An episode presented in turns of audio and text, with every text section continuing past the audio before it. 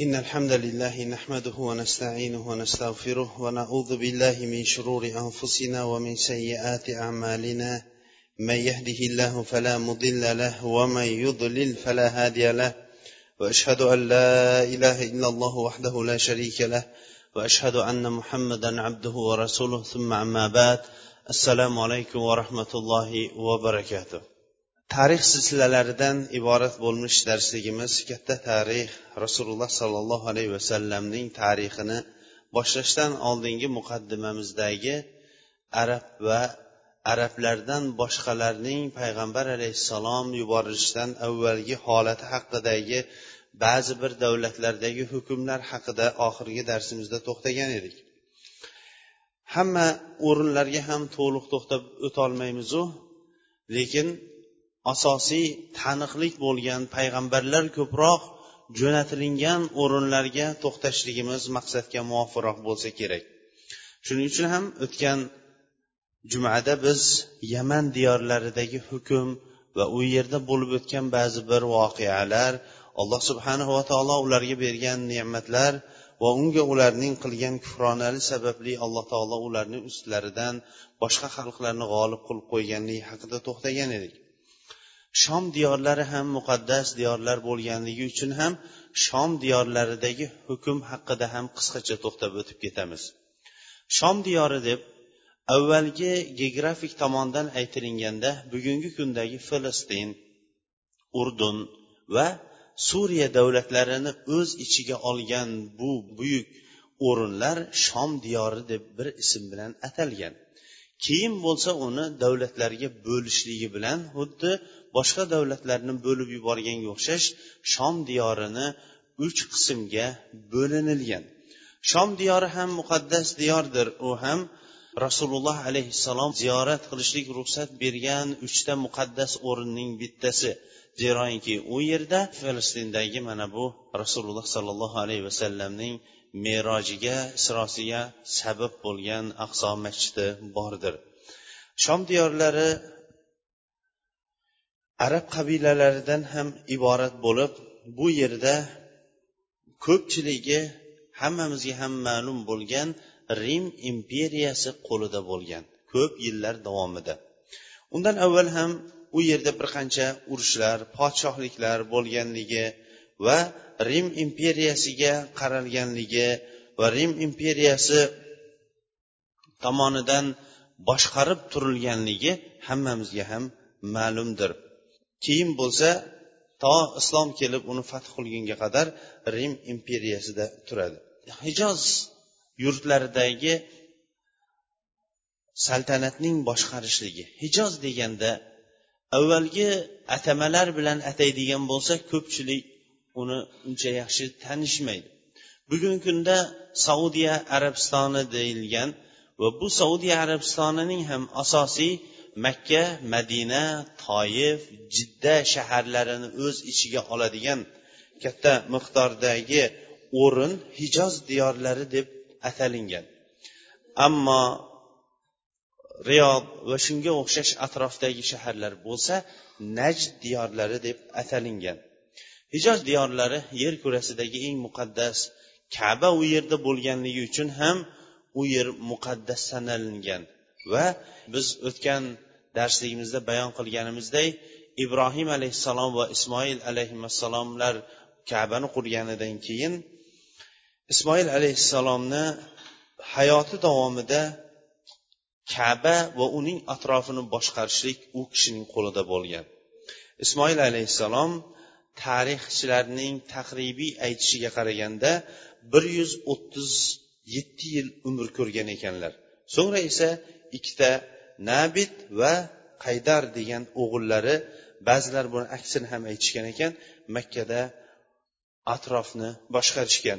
Shu bilan makkani boshqarishlik va atrofini boshqarishlik ismoil alayhissalomning zurriyotlarida davom etib ketavergan to yigirma asr o'tgunga qadar. Bu oila nihoyatda mashhur oila bo'lib turib kaba va uning atrofini boshqarishlikdagi adolati va hajga kelganlarni o'z himoyasiga olishligi bilan mashhur bo'lganligidan ular kaba va uning atrofini hijoz davlatlarini boshqarishlik ularning qo'lida ketma ket merosma meros o'tishlik yigirma asr mobaynida davom etgan ekan. Lekin shular o'rtasida ba'zi bir kelishmovchiliklar bo'lishligi va ismoil alayhissalomning zurriyotlarining keyingi holatlari zaiflashib qolishligi bilan baxtasar degan yurtlardan odamlarning kelib u tomonlarda g'olib bo'lib hijozni qaytadan besh yuz sakson yettinchi miloddan avval ya'ni iso alayhissalom milod deyiladigan bo'lsa iso alayhissalomning tug'ilishligi. Iso alayhissalomning tug'ilishligidan taqriban olti yuz yillar avval kelib ismoil alayhissalomning zurriyotlaridan bu hukmni ular olishadi va hijoz diyorlariga o'zining zulmini qila boshlashadi. Holat nihoyatda qattiq og'irlashadi. Adnaniylar bo'lsa atrofga tarqab ketishadi ya'ni arablardan hali yuqorida aytganimiz o'sha ismoil alayhissalomni zurriyotlari atrof boshqa davlatlarga tarqalib ketishadi. Holat og'irlasha boshlashadi. Hatto bular yuqorida biz bayon etgan zamzam qudug'ini ham yopib tashlashar ekan. Bu holat to davom etib boraveradi hatto qusay bin kilab tug'ilgunicha. Qusay bin kilab qusay qabilasidan bo'lib otasi hali qusay o'zining onasining qornida ekanligida vafot etib ketadi. Shu bilan bu otasi vafot etgandan keyin onasi boshqa turmushga chiqib turib keyingi o'gay otasi uni shom diyorlari tomonga olib ketib qoladi. Qusay kattaygach o'zining ota yurti bo'lmish makkaga qaytadi. Rasululloh sollallohu alayhi vasallam bu kishining sulolasidan keyin bo'lsa nihoyatda alloh subhanava taolo bu kishiga buyuk moli davlat berib o'zining nasabi ham sharafli bo'lganligi uchun ham qusay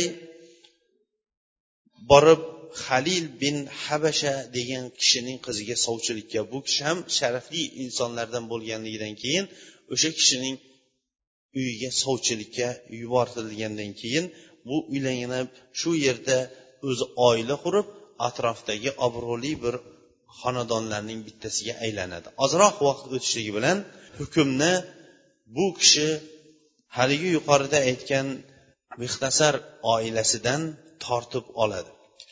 Bu tortib olishlik o'rtada bo'lgan janglar haqida nihoyatda keng uzun o'rinlar olib kelgan biz hammasiga ham to'xtab o'tmaymiz lekin muhimi bu yerda odil bir saltanat quriladi. Odil saltanat shunchalik ravishda quriladiki makka qavmining hammasini ham qaytadan jamlashadi. Makka qavmining avvalgi sharafli insonlarni o'z o'rniga o'tqizishadi va har bir qavm qurash qavmining xalqlari o'z o'rnida o'tirishib ular endi hijozni avvalgiday tinchlik xotirjamlik bilan boshqara boshlashadi. Qusayning qilgan ishlari haqidagi umumiy tashqaridan olinganda bir qancha nuqtalarga to'xtab o'tsa bo'ladi. Eng birinchisi ular o'rtadagi maslahat kengashini tuzadi. Hozirgi til bilan aytganda parlamentni tuzadi. Keyin bo'lsa biron bir urush bo'ladigan bo'lsa bu kishining qo'li bilan bayroq tikilardi va bu kishining maslahati bilan bo'lardi. Keyin bo'lsa makkani himoya qilishlik makkaning eshigini faqatgina o'zi ochardi va xizmatchilarini o'zi tayinlab qo'yardi. Keyingi ishi bo'lsa makkaga kelgan hojilarni sug'arishlik.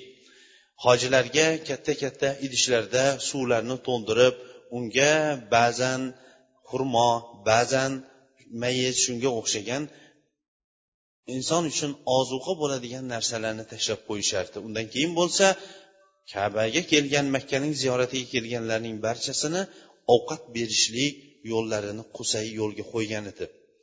Bu ham allohga beadad hamdlar bo'lsin makkadagi tinchlik xotirjamlik va kabaga kelayotganlarning barchasi uchun qulaylik yaratib berishlik johiliyat davrida qusay bin kilabning qo'lida mana shunday boshlangan edi. Bu kishi atrofdagi qurayshning kattalariga o'zlarining mollaridan soliq chiqarishlikka buyurardi. Chiqarilgan soliqqa esa hajga kelgan odamlar uchun taom tayyorlab berardi. Qusayning farzandlaridan bo'lmish abdumannof qusayning hayotidan keyin dadasining ishini davom ettirdi. Va keyin bo'lsa o'zining farzandiga keyin bo'lsa o'zining farzandiga mana shu holatda to rasululloh sollallohu alayhi vasallamning amakisi dodasi bo'lmish abdul muttolib bin hashim bin abdumanofgacha mana shu ish davom ettirilib kelindi. Bu makka ya'ni hijoz diyorlarini hijoz diyorlaridagi olib borilayotgan umumiy siyosat edi. Abdumannafning farzandlaridan bo'lmish abdul muttalibga hukm o'tgandan keyin u kishi yana ham atrofdagi ishlarni yengillashtirib atrofdagi ayniqsa ziyoratchilar uchun qulayliklar yaratishlikka harakat qilishdi va hijoz diyoridagi ancha tartibga olib kelib qo'ydi. O'shalardan bittasi ular o'zaro hali yana ham darsimizda uni kengroq bayon etib beramiz o'zaro o'zilari ibodat qilayotgan butlarga banu jamih qabilasini boshchi qilib qo'ydi va mollarni tartiblashtirishlik qurbonlik qilishliklarga esa banu sahm qabilasini boshchi qilib qo'ydi. Maslahat kengashiga esa banu asadni. Shunga o'xshash jarima ya'ni bizcha aytganda nalog yig'adiganlarga esa banu tamimni jazo beradiganlarga esa banu umayyani va askarlarni tartiblashtirishiga esa banu mahzumni atrof davlatlar bilan aloqa qilishlik ya'ni posolstvo ishini qilishlik uchun banu adini tayinladi. Bu bilan ma'lum bo'ladiki rasululloh sollallohu alayhi vasallamning ajdodlaridan bu makkani va hijoz diyorlarini tartiblashtirishlikda o'zlarining tug'ishgan qabilalarining boshchilarini har bir ishga tayinlab qo'ygani ancha bu diyorni tartibga solib qo'yganiga dalil bo'ladi. Ammo boshqa arablardagi siyosiy holatga bir nazar soladigan bo'lsak ular asosiy qabilalar qabila boshchilari qavmchilik mana shu o'rtadagi ko'chmanchilik holati bilan ular o'zaro hukmni boshqarib yurishardi. Endi siyosiy holatga keladigan bo'lsak biz hozir faqatgina arab yarim orolligi haqida ma'lumot beryapmiz. Ammo alloh nasib etsa kelgusi darsimizda arab yarim orolligidan tashqari holatlardagi holatlar qanaqa ekanligiga inshaalloh to'xtab o'tamiz. Siyosiy holatga qaraydigan bo'lsak arablarning siyosati yuqorida aytganimizdaqa ikki toifadan iborat edi. Birinchisi hukm egalari ular o'zlarini foydasi uchun nima bo'ladigan bo'lsa o'shani hammasini o'zining foydasi uchun buradigan ikkinchi toifadagi insonlar mahkumlar ya'ni ularning ustidan hukm chiqarilgan odamlar boshqalar ustidan xizmat bilan o'tib ketar edi. Ming afsuslar bo'lsinki bu qisqa qilib aytganda o'rmon hayotining o'zi edi. Tarix o'tishligi bilan qaysi bir o'rinning dasturi islom johiliyatni yo'qotib islom o'zining nurini sochgan o'rinlargina bundan mustasno bo'ldi o'rmon hayoti bo'lib kelgan. Mahkumlar mazlumlar doimgina o'zining yuqorisida ma'lum bir shaxslarning foydasi uchun yechilib beriladigan masalalar uchungina ular ishlab kelishgan yoki ularda xorlangan va ularning xizmatida bo'lgan shikoyat qilay desa shikoyat qiladigan o'rinning o'zi yo'q holatda siyosat mana shunday kelgan. Arab yarim orolligi va arab yarim orolligiga qo'shni bo'lib turgan butun diyorlarda ham holat mana shunday edi. Xuddi boshqa diyorlarda bo'lib turganga o'xshash. Uning ustiga ulardagi siyosiy holat tinchlik holati umuman mutlaq yo'q edi. Qabilalar o'rtasidagi urush chunki ularda hali yana alloh nasib etsa o'z o'rni kelganda kengroq aytib o'tamiz o'zaro qabilalar o'rtasida ham urushlar nihoyatda ko'p bo'lardi. Ikkinchidan bo'lsa mamlakatlar o'rtasidagi urush qaysi bir qabila qaysi bir qabila ustidan g'olib keladigan bo'lsa albatta mag'lub bo'lgan qabila ostida turgan har qanaqa qabila ularning diyoriga o'tib ketaverardi. Bir qarasangiz bu qabila qurayshga o'zining hukmi bog'langan qabila bo'ladigan bo'lsa quraysh mag'lub bo'lib qoladigan bo'lsa boshqa bir qabilaning ostida mahkum holatda o'tishardi. Siyosiy tinchlik arab yarim orolligida qaror topmagan edi. Faqatgina tarixchilar aytadi kaba va uning atrofi. Hijoz diyorlari ya'ni hijoz deganimizda ko'proq makka madina va jidda shaharlari. Bugungi kundagi mana shu uchta shahar burungi til bilan hijoz deb atalingan. Xuddi o'rta osiyodek bir ovoz bilan aytganda hamma hozirgi kundagi respublikalar shuni ostiga kirganiga o'xshash. Hijozdagina muqaddas diyor deb turib u yerda ma'lum oylarda urush qilmaganligi uchun ham u yerda ozgina tartib bo'lgan boshqa o'rinlarning birontasida rasululloh sollallohu alayhi vasallam yuborishligidan avval siyosiy qaror tinchlik qaror topmagan. Rasululloh sollallohu alayhi vasallam yuborishligidan avval arablarning dini qanaqa din edi? Hammamizga ham ma'lumki ibrohim alayhissalom va boshqa payg'ambarlarning barchasi olib kelgan yo'li yolg'iz olloh subhanahu va taoloning o'zigagina ibodat qilishlik tavhid yo'lini olib kelgandi ularning barchasi chaqirgani ya yuhannas qulu la ilaha illalloh ey odamlar ollohdan o'zga ibodat qilishlikka haqli loyiq bo'lgan iloh yo'q denglar degan da'vatni ular olib kelishgandi ismoil alayhissalom yuqorida aytganimizdek kabaga insonlarning kelishlari xossatan ziyoratchilarning kelishlarida va u kishining ismoil alayhissalomdan keyingi zurriyotlari ham tavhid yolg'iz alloh subhanava taoloning o'zigagina ibodat qilishlikni saqlab kela boshladi. Bu ancha vaqtgacha davom etdi. Lekin shayton ularni ham adashishligiga sabab bo'ldi. Vaqt o'tishligi bilan ular tavhidni unutisha boshladi. Ibrohim alayhissalomdan kelgan hanif ya'ni turli shirik va xurofotlardan tavhidga burilingan dinni asta sekinlik bilan bura boshladi. Arab yarim orolligida amr ibn luhayl degan huzoa qabilasining boshchisi bor edi. Bu kishi shom diyorlariga ko'p boradigan o'zi bo'lsa ko'proq dindorlar bilan yuradigan odam edi. Odamlar bu kishini katta kishi deb o'ylar edi. Bu odamlardagi johillik masalasi haligacha ham davom etadi. Biron bir kishining soqoli uzunroq bo'lib turib uzunroq bir choponni kiyib yurib odamlarga gap bermay yuradigan bo'lsa odamlar uni katta bir domla deb o'ylashadi. Xuddi shunga o'xshash amr ibn luhay ham shom diyorlariga ko'p borganligi va shom diyorlarida va atrofdagi hijozdagi voqealarda yurganligi uchun ham insonlarning ko'pchiligi u kishiga ishonardi.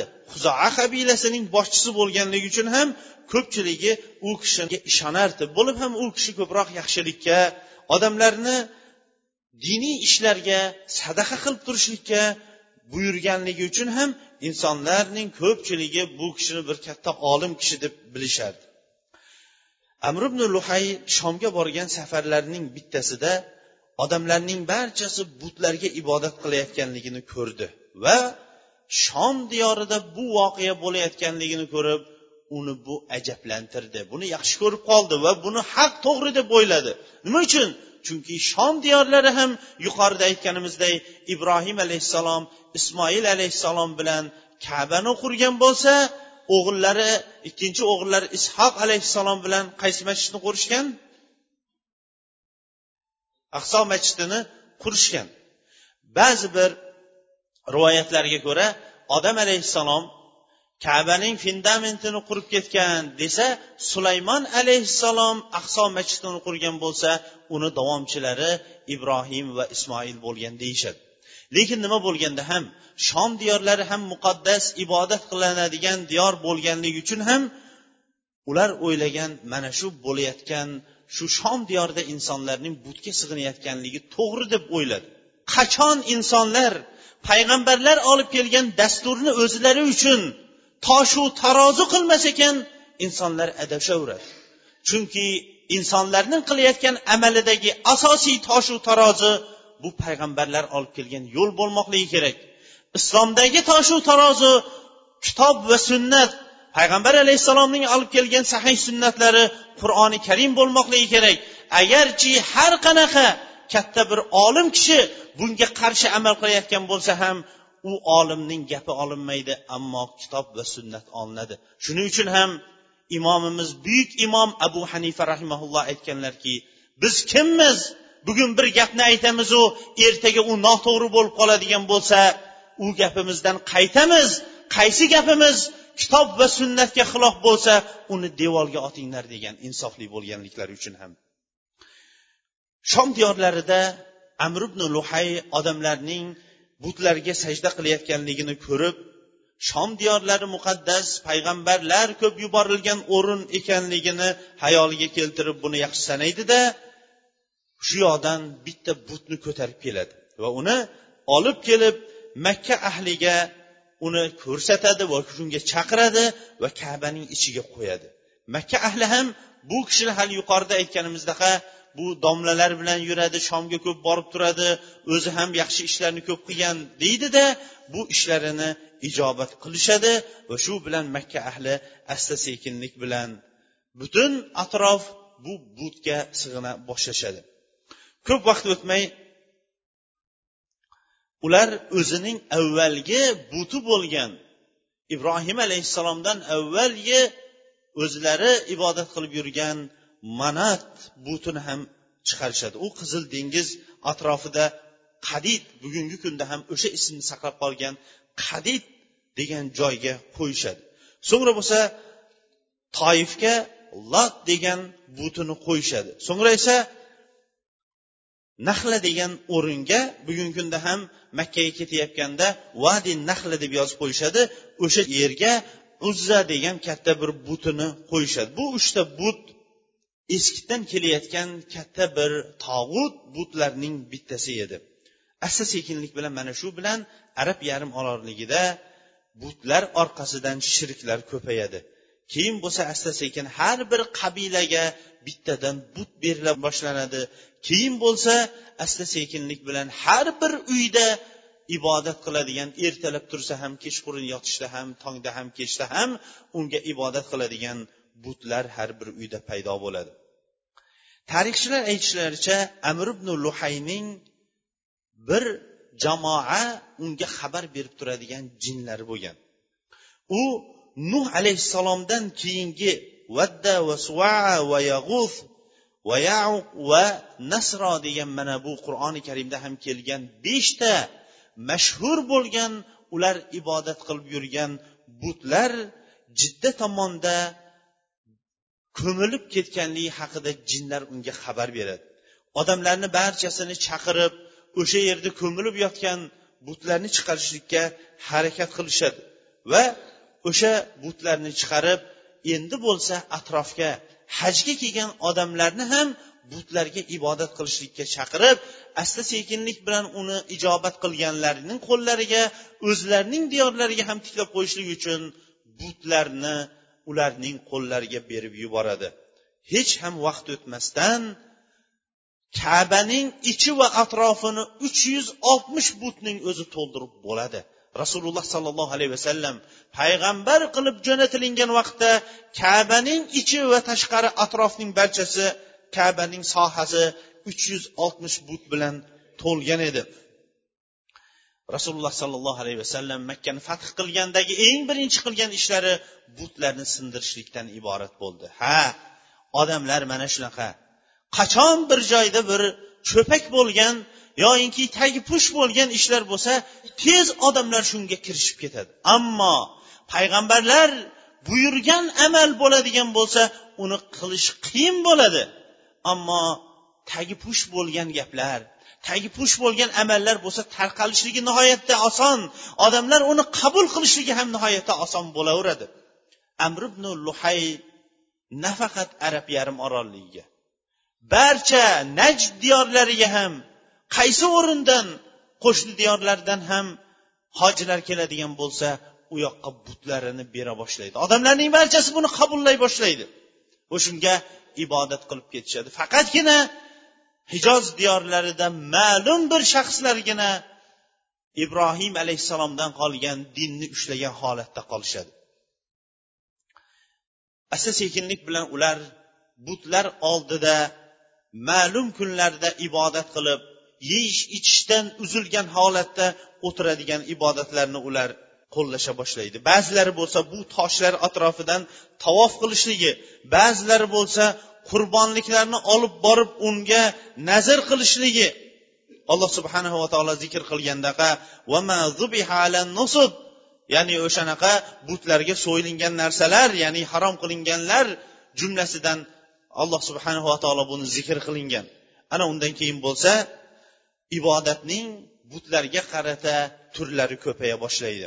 O'shalardan bittasi ba'zi bir o'zlari yeydigan eng shirin ovqatlar va eng shirin bo'lgan ichimliklarni butlariga nazr qila boshlashadi. Ekin tikinlaridan ham eng afzallarini butlariga nazr qila boshlaydi. Yana butlarga qiladigan ibodatlardan bittasi agar biron bittasining tuyasi vaholanki o'sha vaqtdagi eng yaxshi ozuqa inson uchun markab va inson agar bir tuyasi bo'ladigan bo'lsa bu endi tirik degan odam minib yuradigan kira ishlaydigan va sutini sog'ib ichadigan o'zi bilan birga yotadigan tuyasi bo'lgan odam nihoyatda boy odam hisoblangan.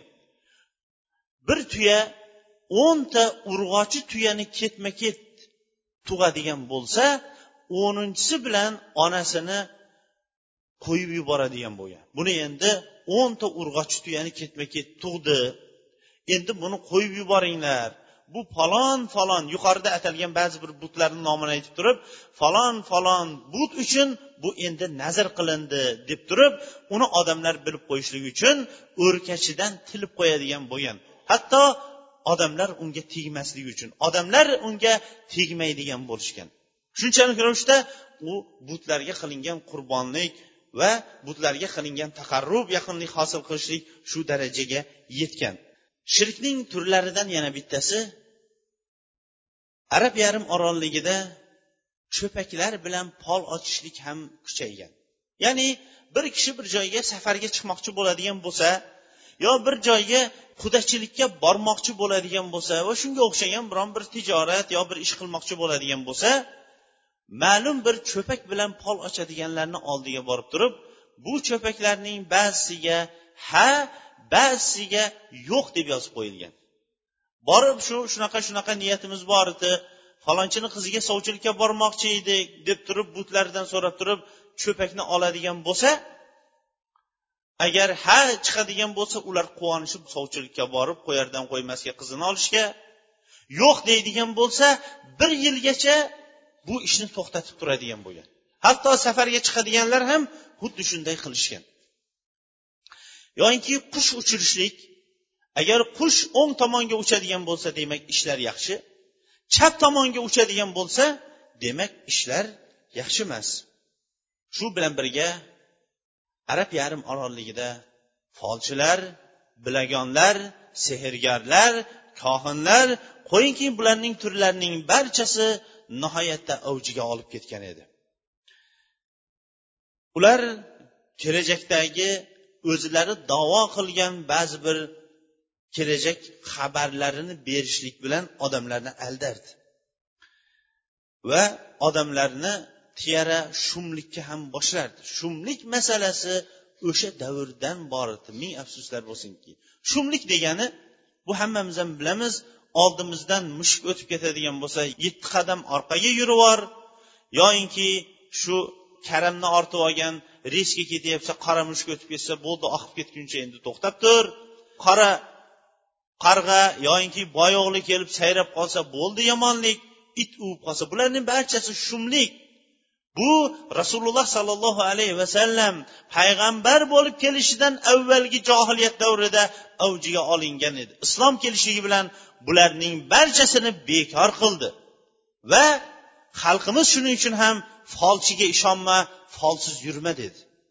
Buni ko'pchilik noto'g'ri tushunadi folchiga ishonma degani bu aniq chunki folbindan ko'ra kazzob odamni o'zi yo'q. Shuning uchun ham payg'ambar alayhissalom haddu sahiri ala unuqi. Sehrgar folchining hukmi bo'yniga qilich urish dedi. Ammo folsiz yurma degani bu yerdagi fol arab tilidan olingan va tarjima qilinmay so'zning iborasini saqlab qolishlik uchungina tarjima qilingan. Bu yerdagi folsiz yurma degani ishlarga yaxshilikka yo'ymasdan yurma degani.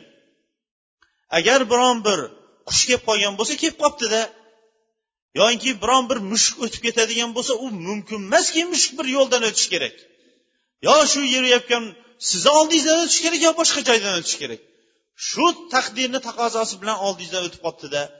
Yoyinki biron bir boyo'g'li biron narsa sayraydigan bo'lsa bu sayrashligi kerak. Xuddi shunga o'xshash ishlarni yaxshilikka yo'yishlik degani folga ishonma folsiz yurma degani ishlarni yaxshilikka yo'ymay yurma degani barcha ishlarni ham mo'min kishi yaxshilikka yo'yishligi kerak. Johiliyatdagi ibodat qilinadigan o'rinlarning bittasi mana shunday insonlar folbinlarga ishonishlik va tiyara shumlik nihoyatda ko'p o'zining avjiga minib ketgan edi. Ammo insonlarning ijtimoiy holatiga qaraydigan bo'lsak ming afsuslar bo'lsinki ijtimoiy arab yarim orolligidagi holat nihoyatda og'ir edi. Inson chidab bo'lmaydigan ravishda og'ir edi. Biz ko'pchiligimiz islomda tug'ilib o'zimizning ota bobolarimizdan islomga muvofiq bo'lib kelayotgan urf odatlar bilan yashayotganligimiz uchun ham islomning qadrini bilmaymiz. Qachon biz tashqi bir islomdan mutloq begona bo'lgan jamiyatlarda yashab ko'radigan bo'lsak shunda bu islomning qadrini yeta olamiz. Ungacha biz islomning qadrini yetolmaymiz tarix sahifalarini varaqlar ekanmiz. Arab yarim orolligi va qo'shni arab diyorlaridagi insonlarning ijtimoiy ahvoli qanchalik ekanligini inson o'qir ekan. Voh allohga beadad hamdlar bo'lsinki bizlarga payg'ambarlarni jo'natgan bo'lib ham muhammad alayhissalomni ummati qilib turib dinda shunchalik bizlarni mukarram qilgan allohga hamdu sanolar bo'lsin deyaverasiz biz vaqtimiz qisqa bo'lganligi uchun ham faqatgina oysha onamizdan rivoyat qilingan bitta hadis bilan bugungi darsimizni to'xtatib turamiz. Oisha onamizdan abu dovud rivoyat qiladi. Johiliyat davrida nikoh to'rt qismdan iborat edi. Bugungi kunday odamlar sovchi qo'yib va to'y qilib uylanib berishligi bu birinchi tur edi deydi. Ikkinchi tur agar ayol kishi o'zining oydagi uzridan poklanadigan bo'lsa eri shu qavmning sharafliroq odamini aytib turib falonchiga borib shu bilan birga bo'lib kel derdi. Va hatto shu bilan birga bo'lib kelgandan keyin u erkakdan ko'tarib qo'ydimi ko'tarib qo'ymadimi aniq bo'lmagunicha bu ayoliga qo'lini tegdirmay turardi. Agar shu erkakdan farzand ko'targanligi aniq bo'lsa keyin xohlasa unga yaqinlik qilardi xohlamasa yaqinlik qilmasdi. O'sha kishining bunday bizcha qo'pol qilib aytganda urug'ini olishligi uchun. Bu ham nikohning ikkinchi turi hisoblanardi. Nikohning uchinchi turi o'ntadan kamroq bo'lgan yigitlar bir ayolning oldiga kirishardi. Biron bittasidan u o'z nafsini qaytarmasdi. Agar bular yaqinlik qilganlaridan keyin ko'tarib qo'yadigan bo'lsa va farzand tug'iladigan bo'lsa bir qancha kun o'tgandan keyin ularni hammasini chaqirardi. Va ayol aytardiki bo'lgan ishni hammanglar inkor qilolmaysizlar. Ey falonchi farzand seniki. Nomingni qo'y va o'zingga nisbatni ber derdi. Hech kim buni inkor qilolmasdi. Va jamiyatda bu ishni birontasini bu razil ish deydigan odamning o'zi yo'q edi. Bu uchinchi turdagi nikoh edi.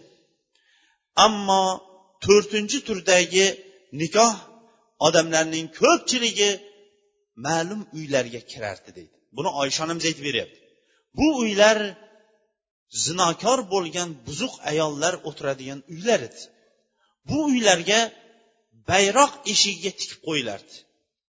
Bayroq tikib qo'yilib shu uyda shunaqa buzuq ayol bor ekanligi ma'lum bo'lardi. Kechagi johiliyat asri bilan bugungi johiliyat asri o'rtasida ba'zi bir o'rinlarda unchayam farq yo'q.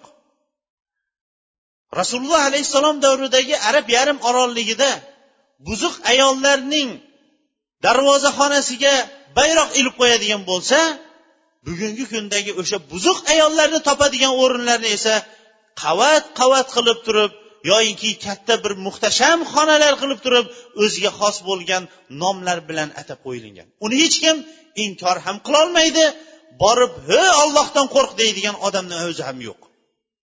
Johiliyat mana shunaqa.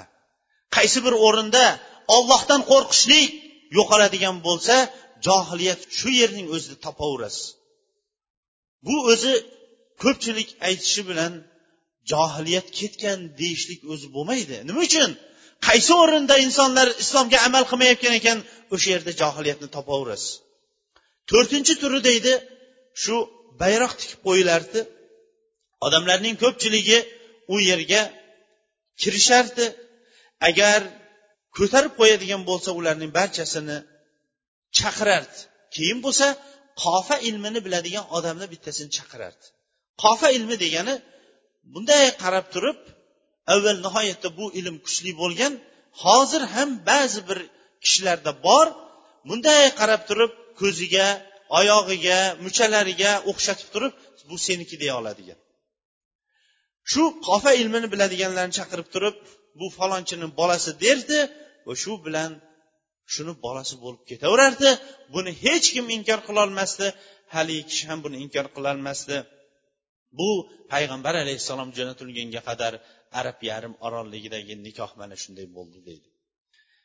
Vaqtimiz nihoyasiga yetib qolganligi uchun ham mana shu qadar ijtimoiy holati haqida to'xtab turamizda inshaalloh kelgusi darsimizda rasululloh sollallohu alayhi vasallam kelgunga qadar ijtimoiy holat bilan tanishganimizdan keyin atrof diyorlardagi bo'lib ham rim va fors imperiyasidagi iqtisodiy va siyosiy holatlarga inshaalloh alloh qodir qilgunga qadar to'xtab o'tamiz.